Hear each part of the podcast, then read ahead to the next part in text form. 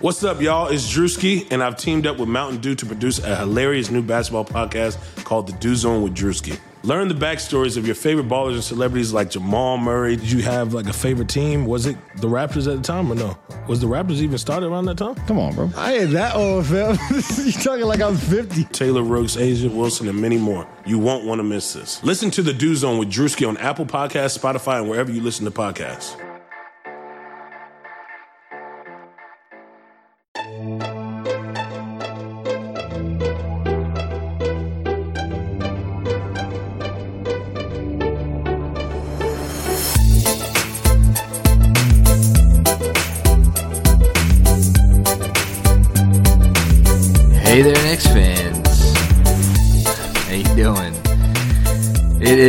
Boy, a very uh, exhausted and worn out Jonathan Macri, coming at you um, after what was um, probably the Knicks. No, not probably. Why am I hedging? I'm not going to hedge. Nobody likes hedgers. People like people like people that go for it. I'm going to go for it. This was absolutely um, the Knicks' biggest win um, of this year. Um, and yes, I'm going to include both Dallas games in that. And I trust me, I remember those games well. Um, they weren't not like they were that long ago, um, but those both of those games came as the season was kind of already sliding into oblivion, and we could all, you know, even the most optimistic among, among us could already tell, like, yeah, all of the Kool Aid that maybe some of us were drinking, and I know a lot of you never never touch the stuff, but I, you know me, I can't help myself. You put a put a nice cold glass of Kool Aid in front of me, I'm, I'm going to take it every time. Um, all of us who were drinking that over the summer, by the time they they won those Dallas games, um, we were already realizing, like, yeah, you know, obviously those wins were amazing, but um, you know, it, it already started to stink. And uh, obviously things kept going downhill. And, you know, the fact, obviously, that the win came today, um, where, uh, you know, on a day where Leon Rose officially took his took his place as the latest uh, president of the New York Knicks. Um, I think has significance and it has a lot of meaning. Um, and I think that has to do with the fact that this kind of felt like not a not a new start, but yeah, I guess it actually that's probably the best way I could put it. It felt like a new start. Um, it felt like somebody hit the reset button, and you know there was a lot tied up in this. There was a lot wrapped up in kind of everything that went into the day and what's been leading up to it. Um, first of all, I'll start with the no presser thing because that was a, that got a bit of a bit of play earlier today. And before I get to the game, I think it's important to touch on that because you know I, I'm I'm never going to consider myself a member of the media. I don't care where this takes me. I'm I'm always going to be a fan first. If I'm a, if I'm a fan that someday happens to have um, an expanded amount of media access, then you know that's great, and so be it. But um, I, I I have at least begun to understand where the media comes from, and it would be easy to sit here and be like, yeah, of course the media is going to rail on the Knicks for not doing a press conference because it makes their life tougher because it makes their stories more difficult to write and when a new president takes over and he gives you a bunch of quotes in front of the dais, it makes stories easier.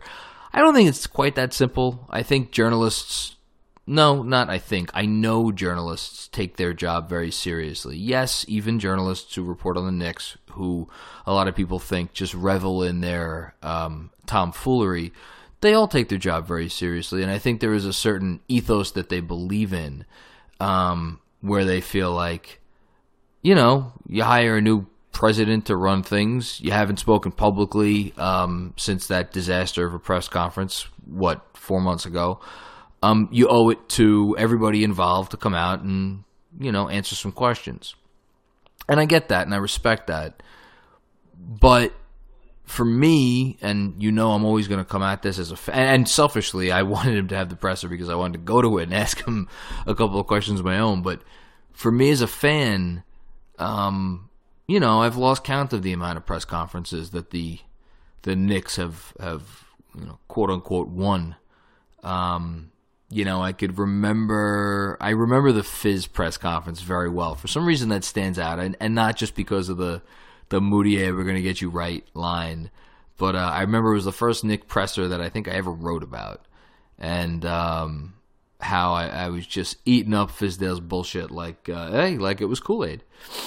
Um, and they didn't do that today. And look, he may do it a week from now, or a month from now, or in April, or whenever. Um, but I, I, I think for this particular organization, it's it's funny because you could you could look at it both ways. You could say them not trying to win the back page and them not trying to you know prioritize season ticket holders, re-upping, um, you know through whatever promises might be made. And and I know he sent the letter to season ticket holders, but you know it was I think a more conservative letter than anything else. Um, I think that's progress, but you could also argue that them continuing to hold back on media availability is a step back. So, whichever side of that coin you fall on, you know, I'm not going to say you're right, I'm not going to say you're wrong, but for me personally, I kind of appreciated the fact that this is clearly someone who's going to come in and do his due diligence. And, you know, obviously I've never met Leon Rose, I've never met I mean, I've met a couple of agents, but not many. Um, but I do know one thing about lawyers, and if you're a player agent, you you obviously, you know, you're a lawyer. Um, there are a few things that all lawyers have in common, and it is one of them is this idea that you're not you're not going to act until you have all the facts. Um, and that may seem like an oversimplistic generalization, but I think when you have a lawyer that has been as successful in his field as Leon Rose has been in his, and you could argue he's the most successful player agent in the last 20 years, you know, I think it says something that he's going to come in and, you know, take his time and do his due diligence and just get to know the inner workings of the garden. Um, and that process started tonight. Um, he introduced himself to the players, obviously. He spoke to the coaches. Um, I, I don't know exactly what he said.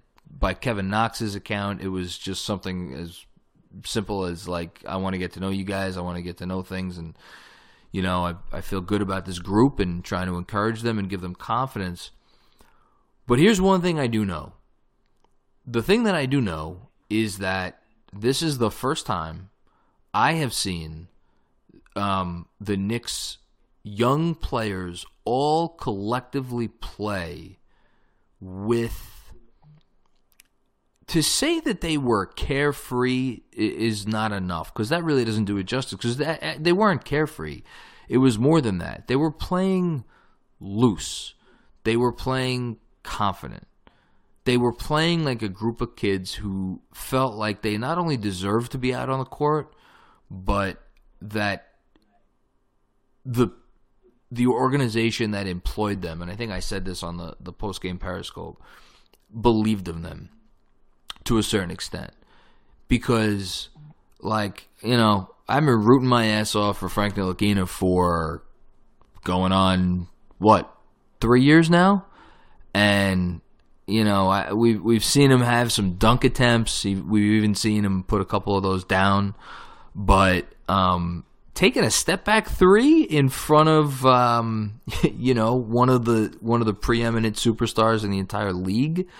And I know he missed the shot, but that came in a stretch where he took, I believe, in the fourth quarter. Um, and if anybody didn't watch the game, this is a game that the Knicks held a lead of, you know, between 10 and I think he got up to 21 points from like the middle of the second quarter, you know, right up until like the they had a 10 point lead I want to say with about 5 minutes to go in the fourth. Um, and then Houston really started to creep back in and and it came down to the final possession which we'll get to. But he Frank Ntilikina had, I believe, four shot attempts in the span of five or six or maybe seven possessions in the fourth. And I should probably pull up the play by play, but it's late and um, my eyes are glazing over, so I'm not going to do that. But that's a that's a version of Frank that I think even the people who hate him, and God knows there's a lot of them out there, you know, he made I think two of the four attempts. Like everybody could agree that's the version of Frank Ntilikina that we want. That's the version of Frank Ntilikina that we need. And you know, it's not a coincidence that uh, there was Frank. He didn't start the game, but he closed the first half, and I believe he played the entire fourth quarter. Um, because I, I don't think Elfrid Payton checked back into the game after he was pulled for Frank. Um, you know, midway through the third quarter.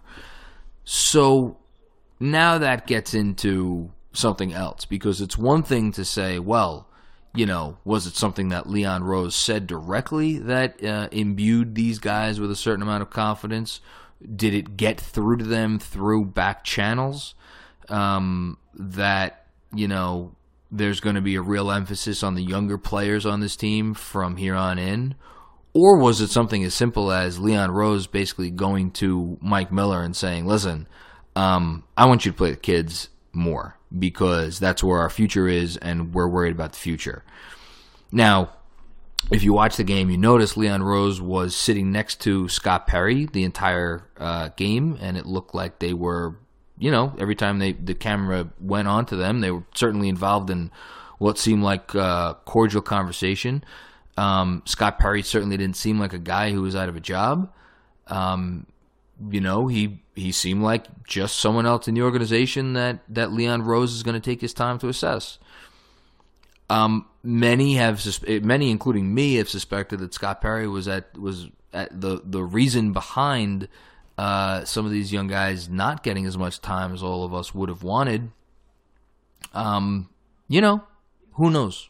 Who knows what the inner workings are um, that led to what we saw tonight. You know, Mike Miller said after the game it was as simple as Frank was doing stuff on the court that we liked, um, and we just went with it.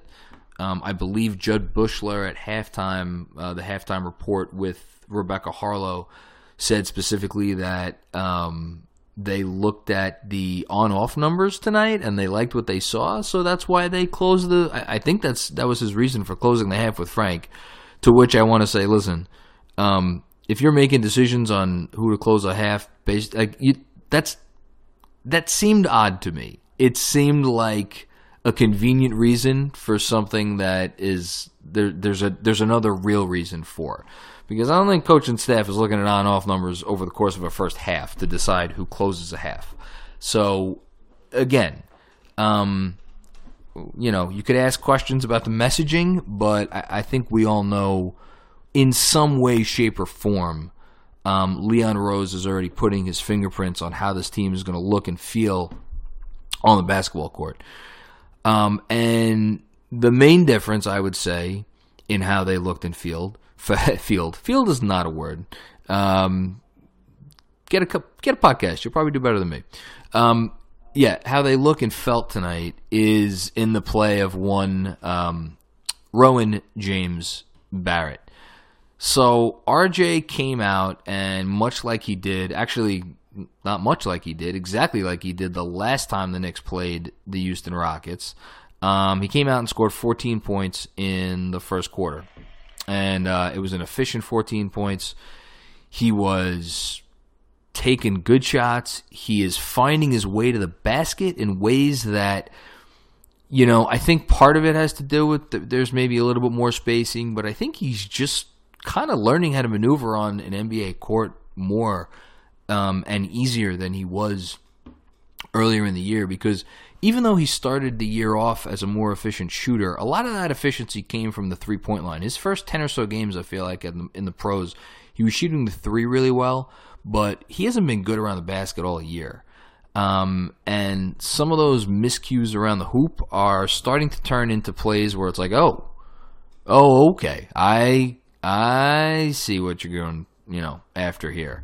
And, you know, it happened early and it happened often. And obviously it happened very much on the last play of the game. against a defender in PJ Tucker who like not anyone could just go drive on PJ Tucker and lay the ball in with the game on the line. But that's exactly what Barrett did. Um again, it's part of a learning curve, for a kid who's 19 years old and is obviously still getting used to the NBA without the athleticism of Zion Williamson or a, or a Ja Morant. We always knew he was going to have to do it with craft and finesse and you know kind of more old man game than than those other guys have to do it with. But you know what? That's fine. That's his game. That's what he is. And we saw tonight 10 for 18 from the field 27 points had five dimes. You love to see that um, because he kind kind of you knew he was in his own head when for like a two month stretch in the middle of the season he just was he was finishing games with like no assists one assist two assists. Like that's not that's not rj barrett. Um, rj barrett is a guy who yes of course he will he will look to get a bucket when a bucket is there to be had. Um, but he's a i think he's a passer first and foremost i think he's always going to be that um, so five dimes tonight. There was three against the Bulls. There was five against the Sixers.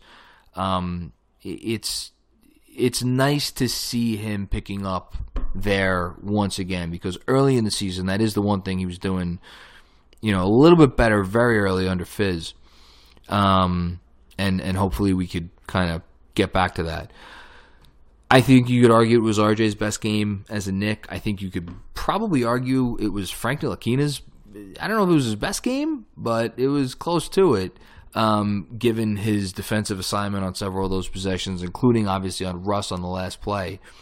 Um, and not to be forgotten about. Um, and it's funny because he's really been, I don't think it's any dispute, the Knicks' best player um, over the course of the last several weeks, maybe even the last several months. I know there was a stretch there where there people who were kind of getting nervous about Mitchell Robinson.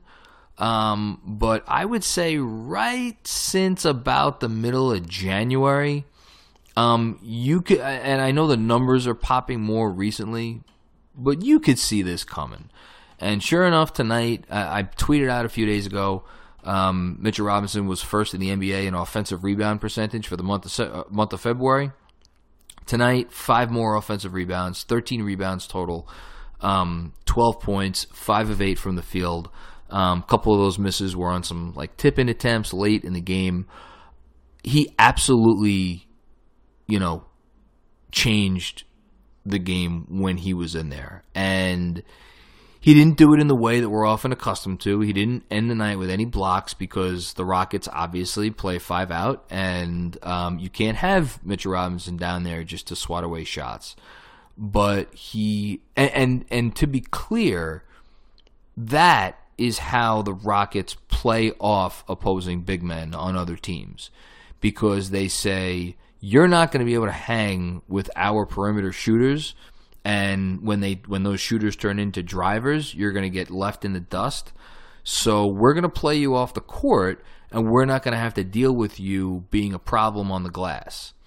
And Mitch basically took what they threw at him and he, he survived it. Yeah, there were a couple of scrambling possessions, especially in the fourth quarter, middle of the fourth quarter, where you had Mitch with um, with Knox when he was still in the game um, kind of scrambling around, trying to you know chase the open man, and and the Rockets got him a couple times with threes.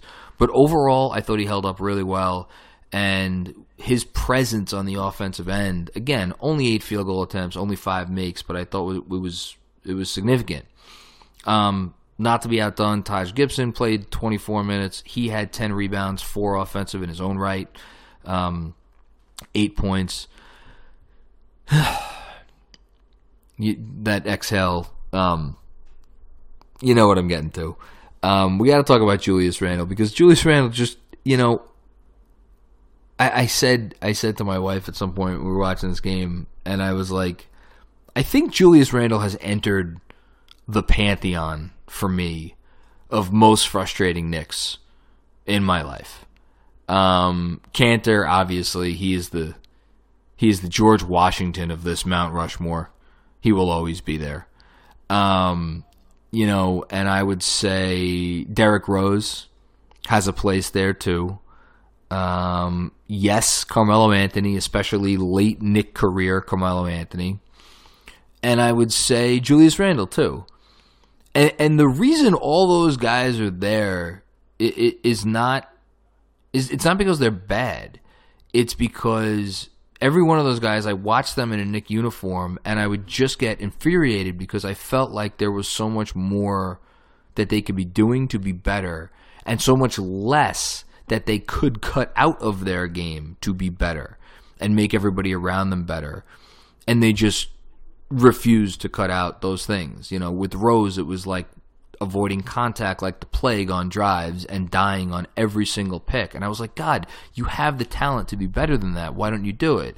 You know, I don't need to rehash the issues with with Melo, Kanter. I mean, like, come on, we know what his stuff was. With Randle tonight, like, they don't win the game without Julius Randle. Um, he had 16 rebounds, six of which were on the offensive glass. Like, that's a massive game. I know he was only 5 of 14 from the field, and several of those attempts were poor shot attempts. He had three turnovers, all of the classic Julius Randle variety, but he also had four assists. And he ended up with 16 points. He drew a key foul. He made one of two free throws on a couple trips to the line late. I know that's not ideal, but look, I'm captain of the put Julius Randle on a rocket ship and send him to the moon fan club. But it's it's what makes him infuriating is not because he's terrible. What makes him infuriating is because he is talented and good and could be so much better if he just be you know settled into being the player he is supposed to be instead of this version of himself that he wants to be.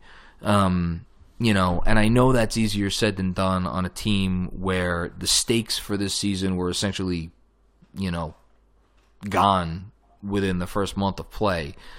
Um, but I don't know. I, I'm I'm still conflicted on Randle. I have a, I have a funny feeling he's going to be back next year, but I don't know. We'll see. Um, you know, Mo Harkless played a great game. Um, he's the pros pro. Um, I, I I wonder if they did not waive him because they have some notion of trying to bring him back next year on a on a fair salary. Um, obviously, a New York guy. Um, but that was interesting. Bobby Portis played some nice minutes. Wayne Ellington, five huge three pointers. Again, would not have won the game without Wayne Ellington. It was just, it's other than a few of the the bad Randle possessions. Um, this game was pretty much everything you wanted from the Knicks. Um, and yes, it's easy to say that because they got a win against a really good team, and it was an exciting win and the whole thing. But it was the young guys doing the heavy lifting, and it was the young guys being supported by the right types of veterans to make their lives easier. Um, you know, I didn't mention Kevin Knox, but you know, Kevin Knox even had a couple moments where, sure, he got abused on defense a couple times, where he had a nice couple plays on defense too. I'm gonna hopefully uh, be able to find them and clip them in in the newsletter. Um, hit a nice three. It's um, you know, things are maybe starting to come along, and I'm not going to fall into the temptation of of making too much about this win, like I have so many wins before that ended up meaning nothing. Um, and yeah, there was an extra pep in their step because the new president took over today, and he's you know he's going to be here, and they were you know it's like you try to impress the new boss.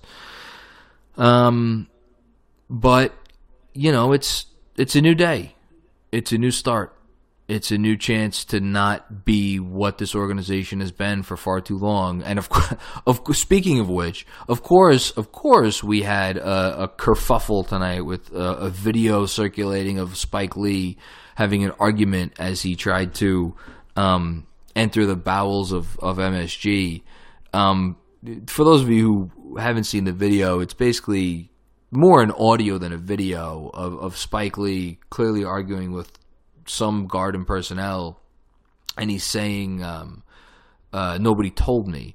And I I know the hallway that he he was coming into because it's it's um it's not a hallway that fans who are trying to get to their seats ever go in. It's a it's an employee hallway, and it's for the and you need to have like a media pass. Um, so you know it it seems like um, that there was a mix up in terms of again, Spike Lee has not been to a ton of games this year.